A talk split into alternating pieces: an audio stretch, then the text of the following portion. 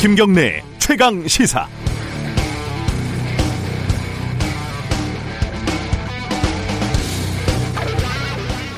도통 이해가 잘 안 가는 거죠. 지난주 금요일, 그러니까 구월 사일에 민주당하고 의사협회가 합의서를 체결을 했죠. 정부 정책을 원점에서 재검토하겠다. 의대생 국가시험 재접수 기간은 이틀 뒤 육일 밤 자정까지 연기가 됐었던 상황이고요. 시간이 있었어요, 분명히. 그런데 대한전공의협의회 비대위가 강력 반발하면서 의대생 팔십 퍼센트가 넘게 시험 접수를 안 했습니다. 합의고 뭐고 본인들은 고 하겠다는 뜻이었죠. 그런데 하루 뒤인, 불과 하루 뒤인 칠일 대전협은 진료에 복귀는 하는데 미응시 의대, 의대생들을 이주 내에 재응시시키거나 원하는 대로 다시 시험이 연기되지 않으면 단체 행동의 수위를 강화하겠다고, 뭐랄까요, 버스가 기다리다 기다리다 떠났는데 돌아오라고 이렇게 협박을 하는 거죠. 이게 뭡니까? 이게 그 전문용어로 장난을 하는 거죠. 물론 맞습니다. 의대생과 전공의들이 사실상 총알바지로 의사협회에 이용당했다, 이런 불만을 가질 수는 있는 상황인 것 같아요. 그런데 그건 자기들 내부 사정이잖아요. 그런 불만이라면 의협 집행부 사퇴하라고 머리띠 묶고 삭발하고 싸워야 하는 거 아닌가요? 어제 간담회에서 대전협 비대위원장의 말이 이렇습니다. 업무 복귀 결정은 정부 방침이나 합의에 대한 굴복이 아니라 명분을 쌓기 위한 숨고르기의 시간이다. 제발, 이런 말은 속으로만 하는 게 본인들에게 이득 아닌가요? 국민의 건강, 의료의 공공성, 하다못해 전공의들의 과도한 노동, 그에 따른 의료의 질 저하, 이런 얘기로 국민들을 설득한 생각은 못하는 걸까요? 안 하는 걸까요? 전교 일 등이 다 무슨 소용이랍니까? 구월 팔일 화요일 김경래 최강시사 시작합니다.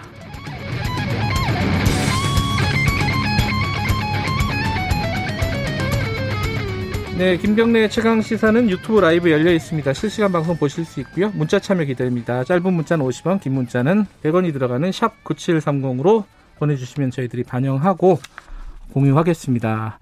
스마트폰 콩 이용하셔도 좋고요. 오늘 일 부에서는요, 추미애 법무부 장관 아들 군 복무 시절 의혹, 와, 여러 가지 얘기가 나오고 있습니다. 좀 다뤄보고요. 이 부에서는요, 이 차 재난지원금 선별 지급에 대한 얘기 좀 해보겠습니다.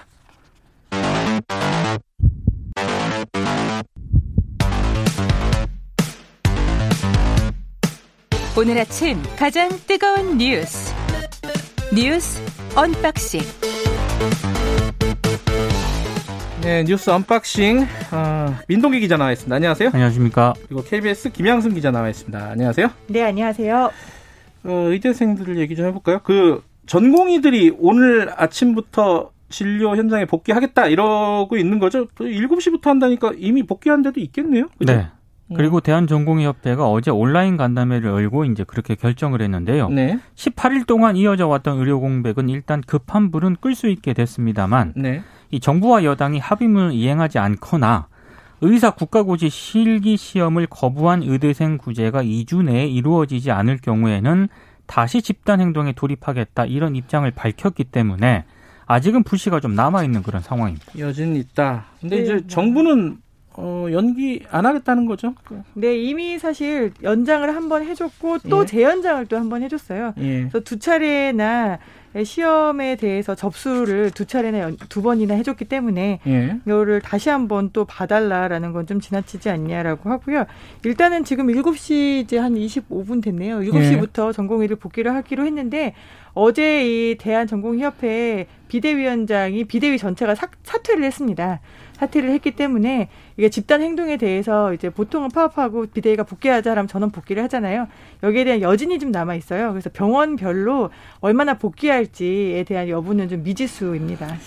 이게 아, 파업을 하고 파업이 마무리가 되고 복귀를 하면은, 김양승 기자도 해보셨잖아요. 여러 차례 해봤죠. 마음이 싱숭생숭하지 않습니까? 아, 이럴 때 냉정해야 됩니다. 냉정하게 지금 상황이 그렇죠, 어떤 상황인지를 파악을 해야 되는 거예요. 그래서 집행부가 존재를 하는 거고, 속전속결로 예, 빨리 의견을 모으고 빨리 결정을 해야 되는 건데요. 지금 비대위가 내려 이미 사퇴를 했지만 이 비대위가 했던 내용 중에 가장 문제가 되는 거는 이 의대생들을 구제하지 않을 경우에는 다시 한번 집단 행동에 돌입하겠다라고 음, 사실상 복귀를 하기 전부터 정부와 국민을 협박을 하고 나섰다라는 겁니다. 음. 이게 오늘이 이게 국시 실기시험 시작하는 날이거든요. 시험을 치는 비율이 십사 퍼센트예요. 십사 퍼센트면 몇 명이나 되냐라고 하면은 원래 전체 응시자가 한 삼천백칠십이 명이 대상이었는데 네. 이 중에 이천칠백이십육 명이 시험을 거부한 거예요. 네. 그래서 한 삼백 명 정도 시험을 보는 거죠. 근데 이게 지금 이 사람들만 시험을 보는 게 말씀하셨듯이 이미 어제 그저께 육 일 자정까지가 접수 기한이었거든요. 네. 근데 그때까지도 접수를 안 하고 버텼던 사람들이 거의 뭐 삼천 명 가까이 된다 이런 얘기입니다. 그러면 이제 어떻게 되는 거예요? 앞으로 뭐 의료, 의사들 수급 문제라든가 이런 문제가 발생하는 거 아닙니까? 그러니까 원래 한 그 의사 수가 매년 국가고시를 통해 배출되는 의사 수가 한 삼천 명 정도 되거든요. 네. 그러면 이제 한 대형병원 인턴으로 채용이 돼서 전문의가 되기 위한 수련 과정을 시작을 하는데 네. 이번에는 팔십육 퍼센트가량이 줄어들게 되기 때문에 내년에는 한 사백 명 정도만 배출이 된다고 합니다. 네. 그러니까 일단 대형병원 같은 경우에는 인력난에 시달리게 될 가능성이 있고요. 특히 이제 공중보건이라든가 군의관 등도 부족해질 수 있는 그런 상황인데 네. 관련해서 복지부가 어제 입장을 내놓긴 했습니다. 공중보건이나 군의관 같은 경우에는 필수 배치 분야를 중심으로 조정을 하게 되면 큰 차질은 없을 것이다. 이런 입장을 밝혔고요. 네. 그리고 이제 취약지 있지 않습니까? 이 취약지에 대해서는 정규의사 인력 고용 등을 통해서 보건의료의 피해가 없도록 준비를 하겠다라는 입장을 밝혔는데 네. 그럼에도 불구하고 좀 인력난이 좀 예상이, 예상이 되긴 합니다. 되긴 합니다. 네. 문제가 생기겠죠. 어, 어, 팔십육 퍼센트가 시험을 안 치는데. 네. 이렇게 구제할 수 있는 방법이 뭔지를 좀 찾아볼 수 있으면 좋겠는데 그럼 또 형평성 문제가 또 생길 것이고 그렇죠. 분명히요. 아, 고민이 되는 부분입니다. 어쨌든 업무 복귀하면서 의사협회라든가 전공의 쪽이라든가 의대생이라든가 뭐 국민들에게 사과라든가 뭐 이런 유감의 말 같은 것들을 한 건 있나요? 제가 그게 굉장히 좀 안타까운 그런 부분인데요. 네. 뭐 어찌됐든 본인들의 요구나 주장을 뭐 관철시키는 건 좋은데 네. 환자나 국민들이 엄청난 피해를 입지 않았습니까? 그런데 네. 그런 부분에 대해서 일절 언급이 없었다는 점이 개인적으로는 굉장히 유감입니다. 네. 저는 사실 언론의 논조도 상당히 좀 이상하다라는 생각이 들었는데 예. 그동안 우리가 쌍용차에서 그 해고 노동자들이 그렇죠. 수없이 목숨을 잃었고 그다음에 우리 세월호 유족들이 광화문 거리에서 그렇게 몇 년 동안 농성을 하고 노숙을 했을 때 이게 일부 언론들의 논조는 떼법이었어요. 떼법. 이 사람들이 떼 쓰는 걸 들어주면 안 된다.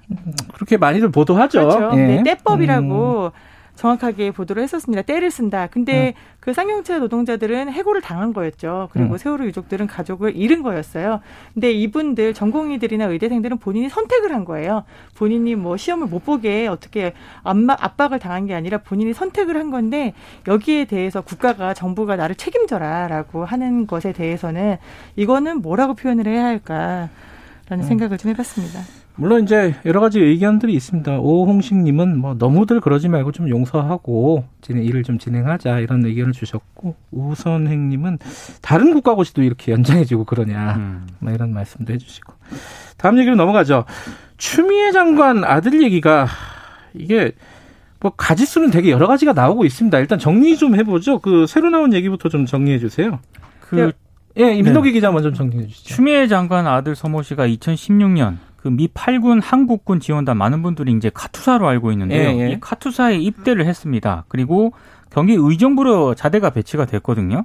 근데 이 자대 배치를 서울 용산으로 옮겨달라는 청탁이 있었다. 이런 의혹이 제기가 됐습니다.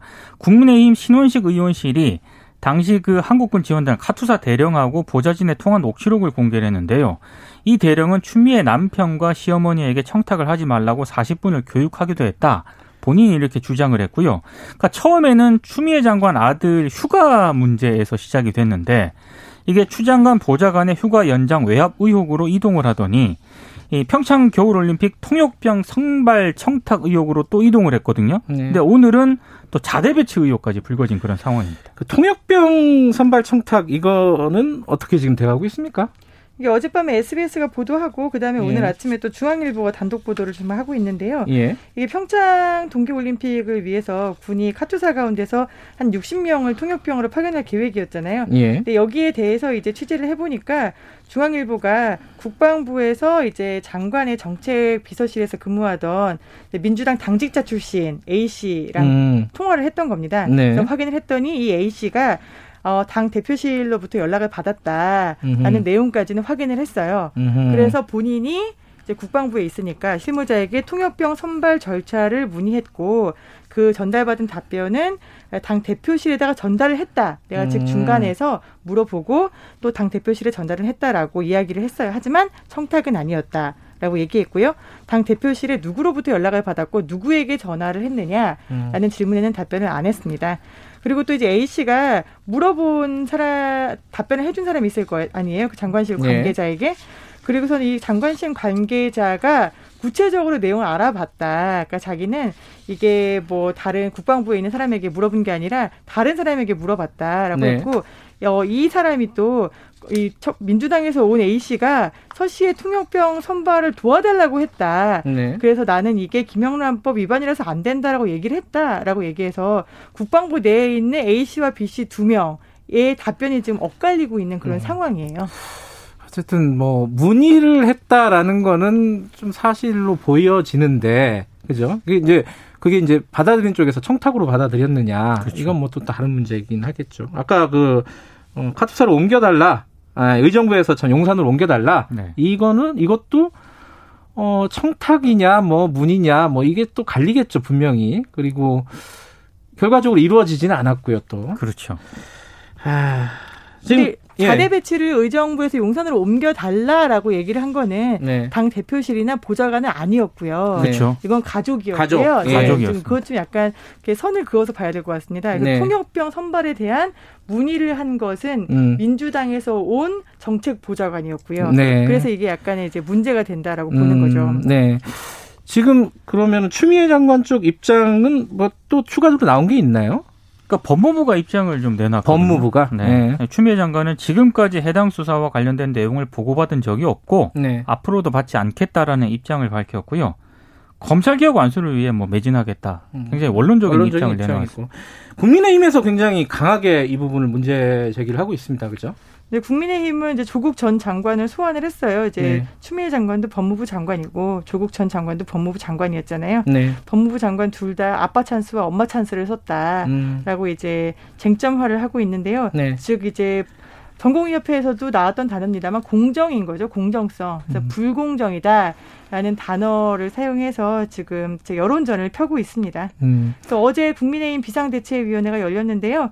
김종인 비상대책위원장이 이제 추 장관의 엄마 찬스는 조국 사태 때 교육 공정성을 무너뜨린 조국의 아빠 찬스 대잡이다라고 아예 이렇게 못을 박아버렸고요. 이제 의혹의 당사자는 사퇴를 해야 된다라고 음. 주호영 원내대표가 또 강하게 성토를 했습니다. 김종인 위원장이 이런 개별 사건에 대해서 이렇게 나를 세우는 스타일은 아닌 것 같은데 요거는 문제 제기를 강하게 하겠다라는 어떤 방침이 세워진 것 같아요. 그렇죠? 검찰 개혁 음. 이슈에 이제 선제적으로 대응을 하겠다라는 의도도 음. 있는 것 같고 특히 네. 이제 윤석열 검찰총장이 직접 권한을 행사할 수 있는 특임검사 임명도 촉구를 했거든요.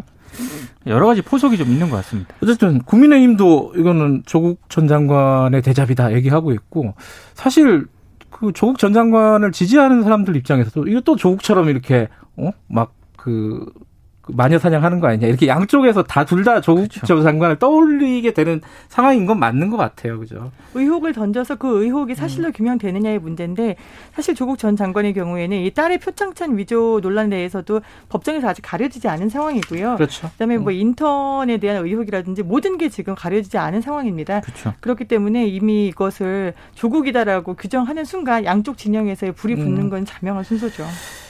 다음 얘기하죠. 이거는 조금 이따가 어, 국민의당 이태규 의원과 함께 얘기 좀 나눠볼 거고요. 국회가 또 닫혔어요? 그 민주당 출입 기자가 코로나십구 확진 판정을 받았습니다. 예. 그래서 어제 오전 열한 시 삼십 분께 국회가 출입 기자 전원에게 소통강 퇴거를 요청을 했고요. 예. 그리고 오후부터 방역 조치에 나섰다라고 하는데 그 해당 기자가 지난 일 일 오후 국회 본관 법사위 소회의실에서 국민의힘 법사위원 기자회견을 좀 취재를 했거든요. 네. 근데 당일 저녁에 어, 국회 본관과 의원회관을 또 오가면서 한정의 민주당 정책위 의장하고 최대집 의협 회장과의 면담도 취재를 했고 또 한정의 의장하고 박지연 대한전공의협의회 회장 면담을 잇따라 취재를 했다고 합니다. 그러니까 동선 자체가 굉장히 넓은 그런 상황이고요. 그래서 한정의 의장은 곧바로 검사를 받고 검, 결과가 나올 때까지 자택 대기에 들어갔고요. 네.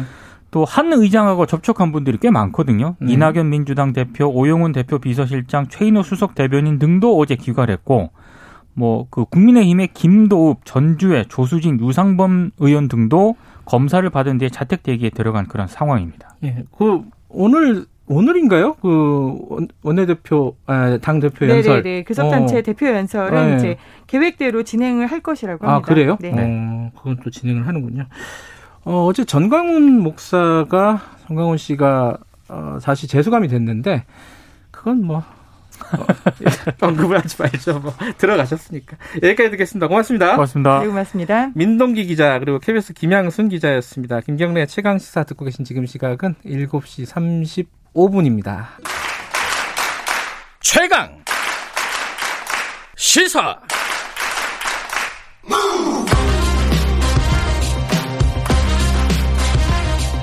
지금 여러분께서는 김경래 기자의 최강 시사를 듣고 계십니다. 네, 소설이라던 소설 쓰고 있네라는 소설이라던 아들 의혹이 논픽션으로 바뀌고 있다. 어, 국민의당 이태규 최고위원이 말한 내용입니다.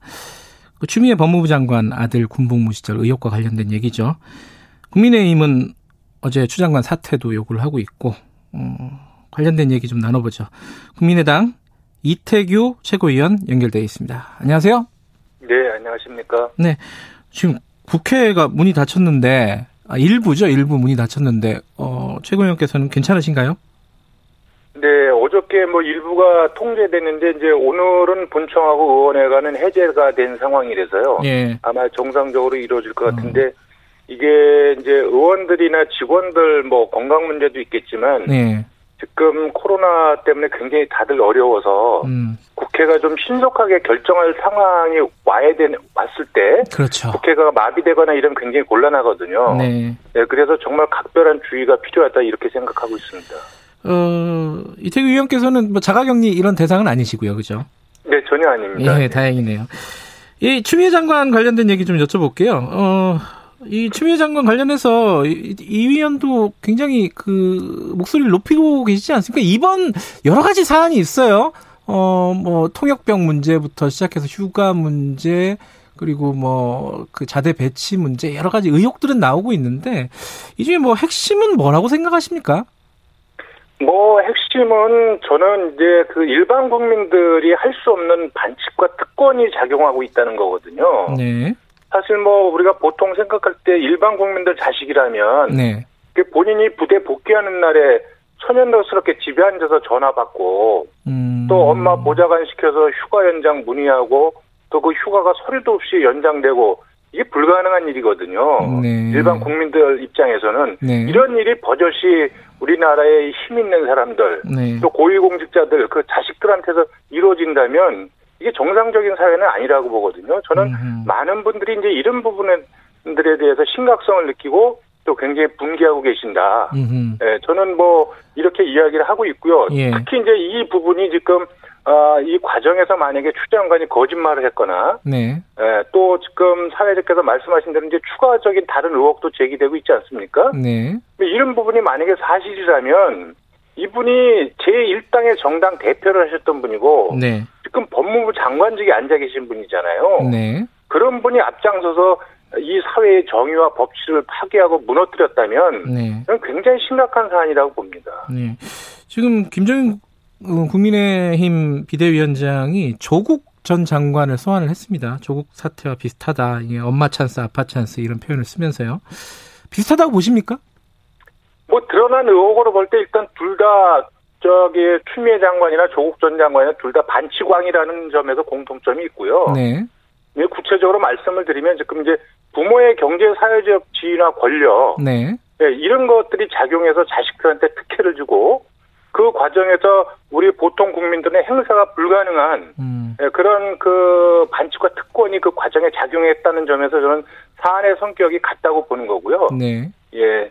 어쨌든 이 부분이 일반 국민들한테는 허용되지 않는 부분들이 지금 이루어지고 있는 거 아니겠습니까? 네. 예. 이, 이런 부분은 절대 용납해서는 안 된다. 그런 측면에서 어, 저는 어쨌든 어, 추 장관이나 조국 전 장관이나 예, 문제가 좀 비슷하다고 보고요. 음. 또 둘 다 지금 법무부 장관직에 있었을 적에 이긴 과거의 이런 그 부조리한 부분이 드러난 거 아니겠습니까? 예. 예. 여기에 대해서 이게 더군다나 이제 여, 어, 전직 장관이고 현직 장관이 연속해서 이루어지고 있는 거기 때문에 네네. 그런 부분에서 이 정권이 문제의 심각성을 정말 어, 제대로 좀 느꼈으면 좋겠다. 이런 생각을 갖고 있습니다. 그러면 이태규 의원께서도 어, 추미애 장관이 사퇴해야 된다고 보시는 거예요? 저는 사실 이 과거 이 사건과 별개로 네. 별개로 그전에 법무장관에서 보여줬던 어떤 자질과 역량, 또 검찰 인사, 네. 또 국회에 와서 보여주는 행태 뭐 이런 거를 보면 저는 사퇴하는 게 맞다고 생각이 드는데 네. 이 사건만을 보면 아직 진실이 드러난 건 아니지 않습니까? 네네. 그래서 저는 사퇴보다는 법무부 장관에서 좀 정정당당한 자세를 좀 먼저 보여주는 게 좋다고 생각이 들거든요. 정정당당한 자세라면 어떤 걸 말씀하시는 거예요? 일단 본인이 떳떳하면 저는 검찰총장한테 수사지휘를 해서요. 네. 동부지검이 빨리 수사를 매듭짓고 발표하라고 요구를 해야 됩니다. 아하. 이 간단한 사실관계 수사를 예. 좀 구 개월째 검찰이 하고 있거든요. 네. 이게 정상적으로는 이, 이, 있을 수 없는 일이거든요. 음흠. 그래서 이 부분을 빨리 발표하라고 요구를 하는 게 맞고 네. 또 그것도 그것이 어렵다면 저는 대통령께 예. 지금 내 아들이 검찰에 수사를 받고 있고 예. 내가 법무부 장관직에 있으니 이건 이해충돌 소지가 너무 크다. 네. 그러니 나를 한시적으로 좀 직무 배제를 시켜달라. 아. 이렇게 요청하면서 좀 당당하게 하셨으면 예. 국민들이 저기 아, 그 정말 바람직한 자세다. 네. 이렇게 평가하지 않겠습니까? 근데 예. 이것도 안 하고 저것도 안 하고 아무것도 안 하면서 아까 모두의 사회자께서 말씀하셨지만 야당 의원이 질의하는데 소설 쓰시네. 예. 뭐 이런 식으로 비아냥거리고 이게 정말 올바른 자세가 아니라고 보거든요. 근데 이제 수사 결과를 빨리 내놔라 이렇게 얘기하면 이것도 약간의 압력으로 느껴지지 않을까요? 수사팀 입장에서는. 저는 예. 그러니까 제가 이 이거 제가 볼 때는 뭐 한 일주일 조사하면 될 사안을 지금 검찰이 구 개월째 지금 깔아뭉개고 있는 거거든요. 예. 그럼 검찰이 지금 자기의 직무로 수행을 제대로 안 하고 있다면 네. 법무부 장관으로도 당연히 수사주의를 해야 된다고 봅니다. 이 부분에 네. 대해서는. 네. 근데 이제 상식적으로 안 맞는 일이 지금 벌어지고 있는 거거든요. 예. 추미애 장관이 앞으로도 어, 보고를 받지 않겠다. 지금도 받고 있지는 않은데 이제 수사 상황을 이건 좀 부족하다는 말씀이신 거죠? 이런 거는. 아니 저는 특정 사건에 대해서 법무부 장관이 왜 보고를 받습니까? 원래 안 받는다. 그럼, 예. 예, 그것도 웃기는 거고 더구나 자기 자식 사건을 보고를 받는다. 그건 말도 안 되는 이야기거든요. 제가 예. 볼 적에는. 예. 저는 그래서 전혀 이분이 자꾸 동문서답을 자꾸 하시는데 예. 문제 본질에 대해서 국민들이 의혹을 갖고 있는 사건 예. 사안에 대해서 저는 명확하게 국민들한테 답변할 의무가 있다. 음. 법무부 장관은. 네네. 저는 그렇게 생각을 합니다. 지금 이렇게 지금 말씀하신 해결책이 빨리 수사를 좀 매듭짓게끔 해라. 법무부 장관으로서. 그게 있고 또 대통령에게 직무 배제를 요청하는 것도 방법이다. 이렇게 말씀하셨는데. 네, 그렇습니다. 예, 예. 근데 국민의힘은 특임 검사를 얘기하고 있어요. 검찰총장이 임명하는 거잖아요, 이거는. 이건 어떻게 보십니까?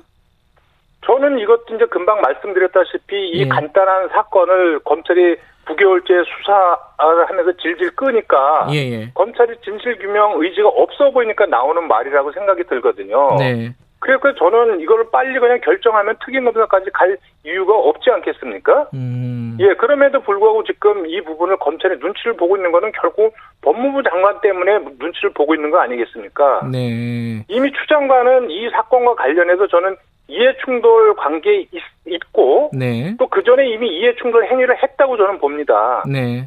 예, 저는 그 검찰 인사 때 만약에 본인 자식계 문제가 있다면 그 동부지검에 관련해서만큼은 저는 검찰 인사를 유보시켰어야 되는데 음흠. 그전에 지검장 차관을 영전시키고 지금 후임 지검장은 또 이 정권하고 코드가 맞는 사람으로 뭐 자타가 다 알려져 있고 네. 또 담당 부장검사는 다른 데로 좌천성 인사하고 이렇게 하면 사실 수사하지 말라는 그 무언의 압력이고 시그널을 준 거 아니겠습니까? 네. 저는 추 장관이 굉장히 잘못했다고 보고요. 예. 우리 옛말에도 그 오얏나 말에서 가끔 고쳐 매지 말라고 그랬지 않습니까? 네. 근데 추 장관은 제가 볼 때는 이거 뭐 가끔을 고쳐매도 너무 많이 고쳐냈어요. 그러니까 국민들이 자꾸 예. 더 의심을 사는 거 아니겠습니까? 국민들한테.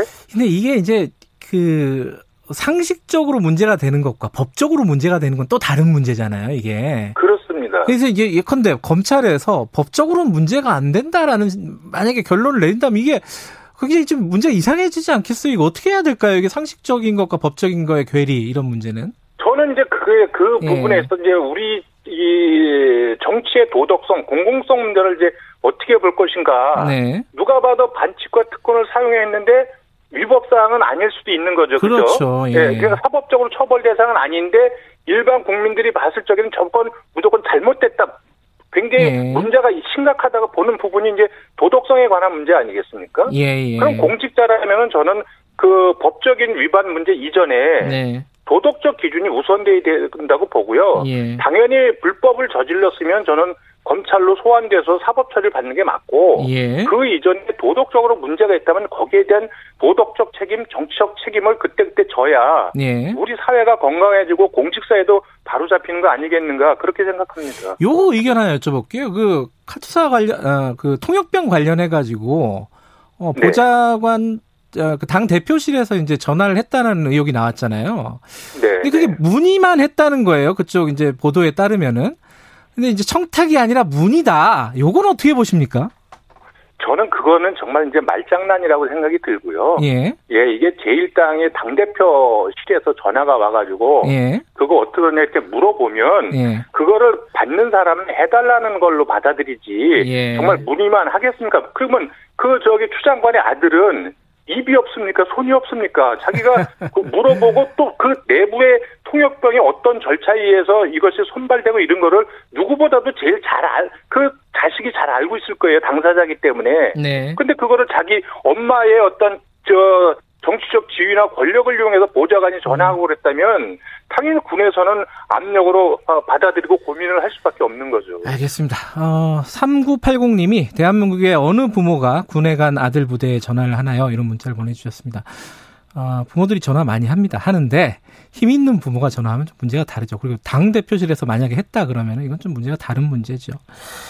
다른 얘기도 좀 여쭤볼게요. 안철수 대표 서울시장 출마 관련해가지고 위원님께서 이게 우물가에서 숭늉 찾는 거다. 이게 너무 빠르다는 건가요? 지금 그 언급하기에는? 뭐 시기적으로 빠른 게 있고 지금 상황이 그럴 상황은 아니다. 음. 우리가 뭐 급하면 일단 사람 죽어가면 이제 사람부터 살려놓고 봐야 되는 거 아닌가 이제 이런 게 제 생각이고 또 안 대표 생각이기도 합니다. 네. 지금 뭐 잘 아시다시피 지금 코로나 때문에 이제 경제 위기가 더 심각해지고 있는 거 아니겠습니까? 네. 오늘 아침 어디 기사를 보니까 이 코로나 록다운으로 해서 매일 가게가 천 개 이상씩 문을 닫고 있는 이런 비상 상황이잖아요. 네. 여기에 대해서 저는 정치권이 힘을 모으고 네. 그래서 이 문제를 먼저 지금 코로나가 또 내년까지 계속 지속된다고 하는 게 이제 일반적인 전망들인데 네. 그럼 그런 부분들을 먼저 극복하고 해법을 찾는 데 집중해야지 네. 지금 뭐 내년에 있는 선거에 대해서 지금 누가 나가네 안 나가네 어떤 후보가 적임자네 안, 아니네 뭐 이런 한가한 얘기할 때는 아니다라고 생각하는 음, 거 네. 뭐 그런 취지에서 제가 말씀을 드렸습니다. 일전에 이제 김종인 위원장이 기자 간담회를 할 때 기자들이 자꾸 안철수 대표 관련된 얘기를 물어보니까 약간 역정을 내는 듯한 그런 모습을 보였어요. 이 김종인 위원장은 이 국민의당과 이 연대, 뭐, 뭐 합당 이런 부분에 대해서 소극적이라고 보십니까? 지금 어느 방향으로 지금 일이 얘기들이 좀 진행이 되고 있다고 보세요? 저도 뭐 그거는 정확히 모르겠습니다. 다만 예. 그. 위원장님께서 이제 말씀하신 것만 제가 티비에서 이렇게 들었는데, 예, 예, 예. 그거대로 본다면 사실 저는 이제 김종인 위원장께서는 그 제일 야당의 혁신에 대해서 본인이 어, 확실하게 헤게모니를 갖고 또 완결성을 갖고 싶어 하신다고 생각이 들거든요. 네. 그런 쪽에서 이제 취임 백 일 기자회견 하는데, 예, 예. 거기에서 김종인 위원장의 조금 그 혁신 성과에 대해서 기자들이 좀 질문을 해야 되는데 자꾸 안철수 대표하고 어떻게 할 거냐. 네. 뭐 이렇게 자꾸 물어보니까 좀 시니컬하게 대답하신 건 아닌가 좀 생각이 들고요. 네네. 저는 이 야권의 재편이나 통합, 연대 뭐 이런 문제는 이 이제 그때 상황의 어떤 시대 흐름이나 명제 또 이 전체 야권 지지층들의 어떤 요구 판단 속에서 이루어지는 거지 네. 이제 뭐 특정인 개인이 혼자서 결정할 사안이나 영역은 아니다 이렇게 생각하고 음. 있습니다.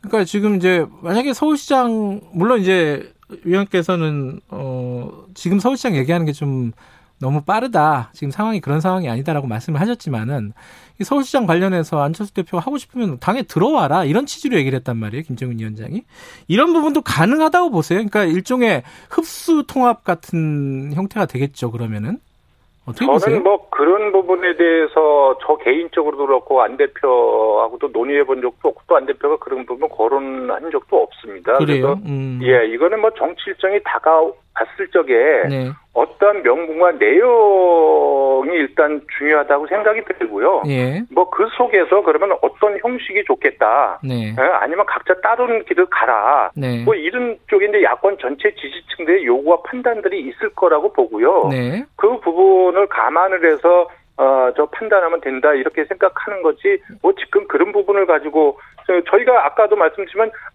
초보적인 어떤 것도 지금 이루어지고 있는 게 없거든요. 네. 그런 상태에서 저희가 지금 뭐 어떤 형태가 좋다 뭐 이런 것 저런 건 아니라고 생각이 들고 모두가 네. 어떤 이게 연대나 재편이나 뭐 이런 거에 필요성을 느끼지만 또 그런 부분들이 국민의 공감대를 얻지 못하거나 네. 또 각각의 윈윈하는 이런 상황이 아니라면 네. 또 그건 각자 자기 길을 가면서 또 국민의 평가를 받는 수밖에 없는 거 아니겠습니까? 정치라는 예. 것이. 예. 네네. 지금 안철수 대표가 다음 주에 장지원 의원이 하는 포럼에서 강연자로 나서잖아요. 네. 이게 어떤 둘 간의 연대의 어떤 신호탄 이렇게 해석하는 건 좀 무리인가요? 뭐 언론에서 이제 그렇게 해석들을 많이 하고 있는데 무리는 아니라고 생각이 그래요? 들고요. 음. 예, 저는 이제 그 야권의 혁신 방향이나 과제에 대해서 그 동안에 이제 안 대표가 생각했던 부분의 일부분을 일단 국민의힘 이제 의원들하고 허심탄회하게 이야기하고 공유하는 시간이라고 생각을 하고요. 예. 그 속에서 안 대표 주장에 이제 국민의힘 의원들이 공감하고 호응한다면 지금 이제 사회자가 말씀하신 대로 이제 연대 폭이나 수위, 예. 뭐 속도 이런 부분이 훨씬 빨라지고 강해질 수도 있, 있겠다. 예. 뭐 이렇게 생각을 합니다. 알겠습니다. 여기까지 드릴게요. 고맙습니다. 네, 네. 이태규 국민의당 최고위원이었습니다. 일 부 여기까지고요. 잠시 후 여덟 시에 이 부로 돌아옵니다.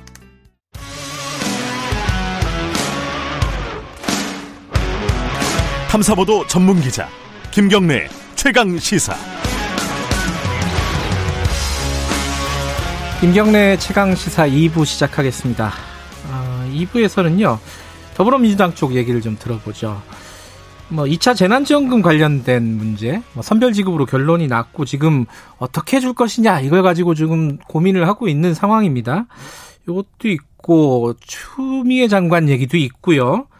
그리고 의사들 파업 얘기도 있고 보수단체 집회 개천절에 한다 뭐 요 얘기도 있고 자, 뭐 물어보는 데까지 한번 물어보겠습니다. 더불어민주당 양향자 최고위원 연결돼 있습니다. 안녕하세요. 네, 안녕하십니까. 네. 광주 서구 올 양향자입니다. 지금 네. 그 최고위원 당선되시고 선출되시고 어 네. 저희랑 처음 인터뷰를 하는 건데 먼저 축하드리고요. 네, 감사합니다. 이, 이게, 요번에, 그, 사실은 여성 할당이 아니라 자력으로 당선되신 거잖아요. 네, 맞습니다. 예, 뭐, 굉장히 좋으셨겠어요? 일주일 동안 어떠셨습니까? 해보시니까? 음, 제가 사 년 전에, 네. 그, 최고위원을 원외에 있으면서 했지, 않, 네네. 했지 않습니까? 네. 어, 경험이 있어서인지, 어, 어떻게 해야 될지, 일단은 가닥을 제가 좀 잡고 있는 것 같습니다. 아 네. 그리고 좋다기보다 네. 이제 어, 할당과 배려가 아닌 네. 또 당원과 국민의 선택으로 최고위에 입성할 수 있어서 매우 기쁘고 음, 네. 어, 오 위 안에 오 위의 후보를 음. 어, 끌어내리고 제가 들어가는 게 아니어서 어, 좀 음, 죄송한 마음도 덜하고 그래서 어, 감사와 책임감을 함께 느끼고 있습니다. 그리고 이제 대국민 메시지이기 때문에 예. 어, 최고위원이 메시지를 낸다는 것이 얼마나 음. 무겁고 어, 큰 일인지, 예. 어, 다시 한번 하는데도 참, 어, 예, 어렵습니다. 예. 오늘 어려운 얘기 많이 여쭤볼 겁니다. 먼저, 예. 네. 재난지원금, 이게 이제 논란이 굉장히 컸어요, 사실은. 어, 네네. 특히 이제 뭐 이재명 경기지사를 비롯해서 보편적으로 지급을 해야 된다라고 주장하는 쪽이 민주당 내에 상당수 있었고요. 근데 결과적으로는 네. 이제 선별지급으로 정리가 됐습니다. 근데 이게, 어, 사실, 지금 뭐, 재난지원금 얘기할 때가 아니다, 방역에 힘쓰자, 이런 얘기가 애초에도 또 있었어요. 양향자 위원께서도 그런 식의 입장을 갖고 계셨었잖아요. 그죠? 네, 맞습니다. 그러니까, 이, 확산되는 것을 일단은 막아야 되기 때문에, 네.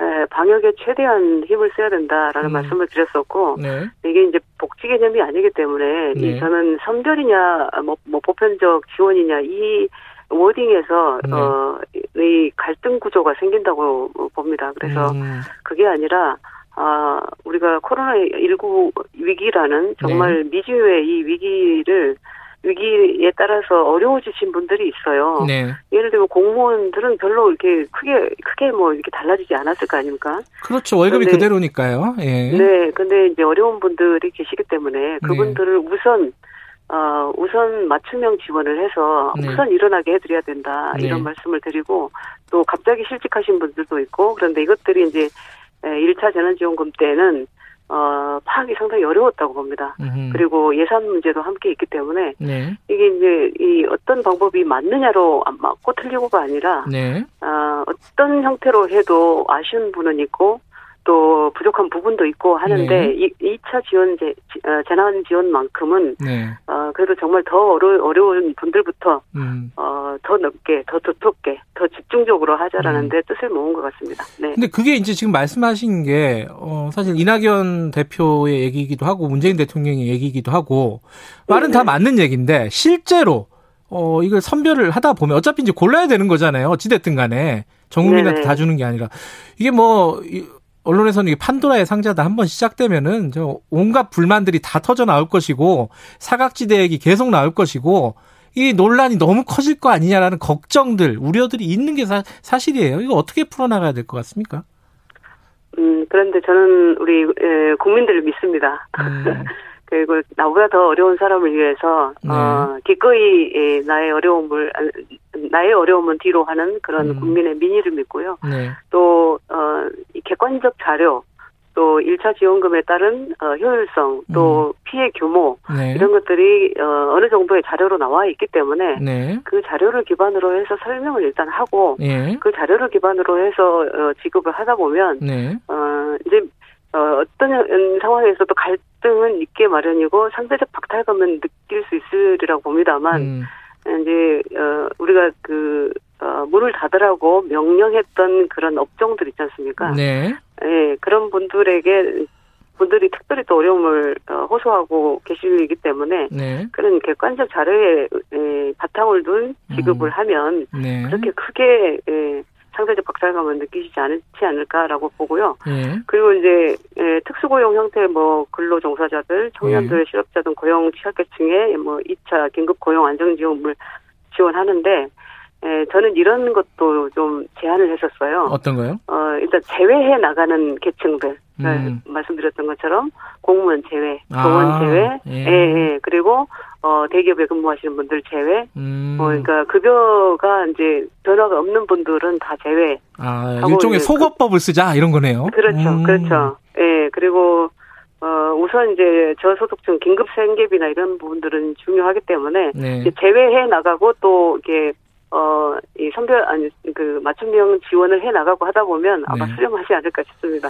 근데 저희들이 며칠 전에 그 기재부 쪽 인터뷰를 했었는데, 네네. 그때는 그런 말씀 하셨어요. 그 매출액 기준으로 해가지고, 어, 네. 고, 고르는 작업을 할 거다. 근데 어제 나온 보도를 보니까 이게 시간상 그거 안 된다. 그래서 업종 전체에 아까 말씀하신 예를 들어, 폐업을 한 노래방이라든가, 문을 닫은 네. 뭐, 그런 식당, 이게 그러니까 아홉 시 이후에 식당, 예, 문을 열지 못하는 식당이라든가 이렇게 좀 전체적으로 지원을 하는 형태로 가닥이 잡히는 거 아니냐 이런 보도들이 나오고 있습니다. 이, 이 가닥이 맞아요 지금? 네, 맞다고 보시면 되고요. 네. 우선 피해 규모를 다 이 파악을 해서 신청을 하고 그게 파악이 돼서 그분들께 네. 지원이 될 거기 때문에 예. 어, 일단 이제 어, 그 대통령께서도 정리를 하셨습니다만 네. 다 지급하는 것도 일리는 있으나 네. 우선 어려우신 어려운 분들을 먼저 지원하는 게 맞다라는데 이제 당 당정청이 다 힘을 모았고 또 음. 뜻을 모았기 때문에 네. 어, 이제는 그런 정쟁보다는 네. 어, 정말 이, 이 어려운 분들에게 집중해야 될 것 같습니다. 음흠. 네. 근데 이게 한 번 더 여쭤보는 건데요. 예컨대 노래방 업주들 거의 장사를 못했잖아요. 네네. 그런 분들한테 지원하는 거는 맞다. 근데 예를 들어 뭐 단란주점 이런 데는 또 빼는 거잖아요. 지금 뭐 국민 정서상 쉽지 않다 이래가지고 그런 얘기들이 나오고 있는데 근데 단란주점 중에도 또 굉장히 영세한 곳 노래방인지 단란주점인지 모르는 곳들도 많거든요. 이게 기준 나누기가 참 어렵지 않나라는 생각이 들어요. 쉬운 일이면 이렇게 네. 정쟁이 되겠습니까? 어렵기 때문에 더 네. 집중해야 된다고 보고요. 네. 여야 할 것 없이 정말 어려운 분들한테 집중하다 보면 이런 네. 문제도 좀 어, 사그라들지 않을까 싶습니다. 음. 네. 금액은 한 어느 정도 예상을 할 수 있을까요? 일괄적이진 않으니까 뭐 분야마다 다르긴 하겠지만은 어느 정도 우선은 예. 예, 우선은 그 사 차 추경이 칠조 원 규모로 벌어지고 있는데요. 예. 네, 이제 그런 부분이 상당히 어려운 것 같습니다. 그러니까 음. 백만 원 할 건지 이백만 원 할 건지. 네네. 그런데 이제 그것도 규지 기준을 정해놓고 예. 어 지급을 하다 보면 어, 기준에 좀 못 미치는 뭐 다소 못 미치는 부분도 있고 네. 어 조금 좀 만족해 하시는 부분도 있고 네. 하겠지만. 어, 어떤 형태로 지급을 해도 네. 지금 이 어려움은 다 해소는 하기 어렵다고 보여집니다. 그렇기 네. 때문에 어, 우선 생활이 어려우신 분들부터 집중해서 지원해 나가는 것이 맞다고 생각합니다. 그러니까 일괄적으로 백이면 백 다 정해가지고 가는 게 아니라 차차 정해 나가겠다 이렇게 봐도 되는 건가요? 시작부터 하겠다? 전에, 네. 업종이 정해지면 네. 그 업종에 따라서 음. 어, 이, 이 매출 규모라든지 네. 이 수익 규모라든지가 나올 거기 때문에 거기에 네. 맞춰서 기준을 어떤 기준을 정한다고 정해야 된다고 봅니다. 음. 네, 어려운 일입니다. 어렵죠. 그래서 더 집중해야 되고 더 정부도 어, 더 힘을 기울여야 되고 예. 어, 네 이제 모든 국민이 다 만족할 수는 없지만 네. 그래도 정부의 노력과 또 어, 당에서의 어떤 노력을, 그 진정성을 보시면 국민들도 함께 힘을 네. 모아주시지 않을까 싶습니다. 저도 지나가다 보면 가게들 문 닫은 데가 꽤 있어요. 그 폐업한 네. 자영업자들이 많거든요. 식당 이런 데 많은데. 네네. 이런 폐업한 분들은 우선적인 지원 대상이 되겠죠? 상식적으로 생각해도. 그렇습니다. 음. 네, 예, 예. 우선 그 사회적 거리두기 때문에. 네. 이 우리가 금방 이게 보여지는, 보여지지만. 네. 예, 폐업하시는 분들 또 어, 문을 닫고 이제 영업을 전혀 못 하시는 음. 분들이 그 기간이 점점 길어지면, 어, 그 고통은 더 가중될 것이기 때문에, 그런, 그, 어, 그분들부터 지원을 해야 된다고 봅니다. 시기가 또 궁금할 텐데, 추석 전에 어느 정도까지 진행이 될까요? 가급적 추석 전에 모두 지급을 해드리자라고 하고 있습니다. 음. 그래서 지원 금액 등이나 뭐 예산 상세 내역은 국무회의나 뭐 비상, 경제회의에서 이제 결정될 것인데요. 네. 어, 이제 여러 번 반복하지만, 그래서 더 집중해야 됩니다. 지금 음. 정정하고 있을 일이 아닙니다. 음. 네. 지금 야당은, 어때요? 야당도 긍정적이잖아요? 이 부분은? 그죠? 네, 맞습니다. 네. 그러니까, 이 차 재난, 그 재난지원금은, 어, 맞춤형 긴급 지원으로 가자라고, 이제 뜻을 모은, 음. 어, 모아주셔서 정말 그 야당에도 감사드리는 바이고요. 네. 그래서 야당도 함께 힘을 모으면, 아마 이게 큰, 어, 무리 없이, 큰 갈등 없이, 해결해 나갈 수 있지 않을까 싶습니다. 어제 이낙연 대표 교섭단체 대표 연설에서 어, 야당의 반응이 좋았어요. 어, 네, 그렇습니다. 굉장히 이례적인 일인데 최근 몇 년의 상황을 보면은 어떻게 평가하십니까? 제가, 어제 연설을? 예, 예. 제가 제가 그 장소에서 이제 그 대국민 연설을 들었는데 네. 어, 들으면서 굉장히 가슴이 뭉클하고 따뜻해지고 했습니다. 그래서 어, 국민 우리 대한민국 국민이라면 네. 누구도 이 연설을 비판하지는 못할 것 같다라는 음, 생각을 했어요. 예. 어, 그게 왜 그러냐면 코로나 국론 극복 의지가 네. 진정성 있게 전달됐다라고 어, 생각이 됩니다. 그리고 음. 또 그 진심이 전달됐기 때문이라고 보고요. 네. 또 이낙연 대표 특유의 어떤 그 위기 관리 능력 또 안정감이 모두 인정이 됐다라고 보여지는 거고요. 네. 또 어, 우리 이제 민주당 당내에서도 코로나 국난의 당력을 총동원하겠다라는 의지가 잘 전달되었다고 보여지고, 네. 어 저는 어제 그 연설을 들으면서 그 야당 의원님들 표정을 이렇게 봤습니다. 예. 아 그런데 정말.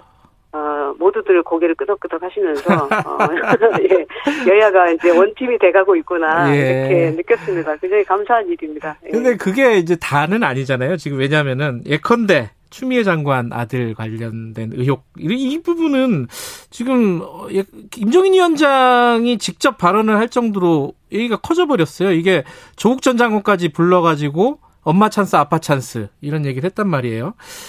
이거 어떻게 보십니까? 방금 전에 이태규 국민의당 최고위원도 강하게 비판을 했는데 이게 해결을 어떻게 해야 된다고 보십니까? 지금 굉장히 어, 보도라든가 정치권에서 얘기들 많이 나오고 있잖아요.